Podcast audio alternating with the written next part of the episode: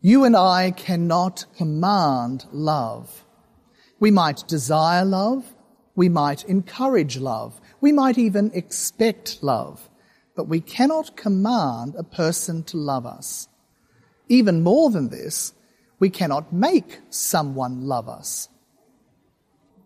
God, on the other hand, has and does command us to love. But even God cannot make us love.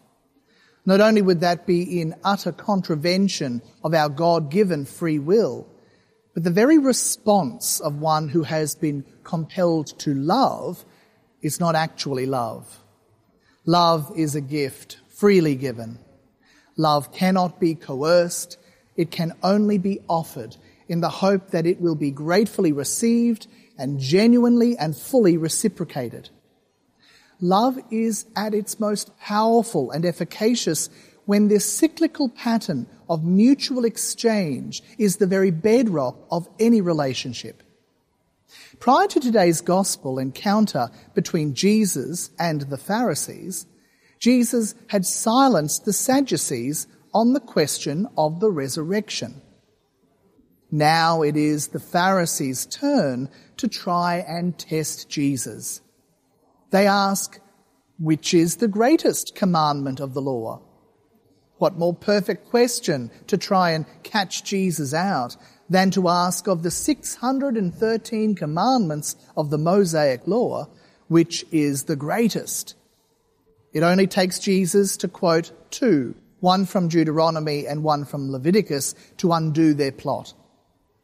Even though God may command us to love God's own self and our neighbour, such a reality is only ever a beautiful invitation from the one who is love.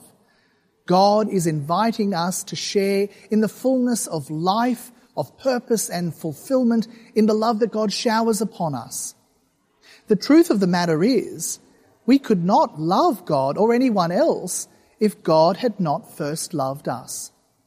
God the Almighty, who is eternal love, lover, and beloved, seeks to constantly and deeply draw us into relationship with God's own self with eternal strings of divine love. Let's be real. We would not even exist if it were not for the fact that God is love, that that's what God does to create. That's what love does.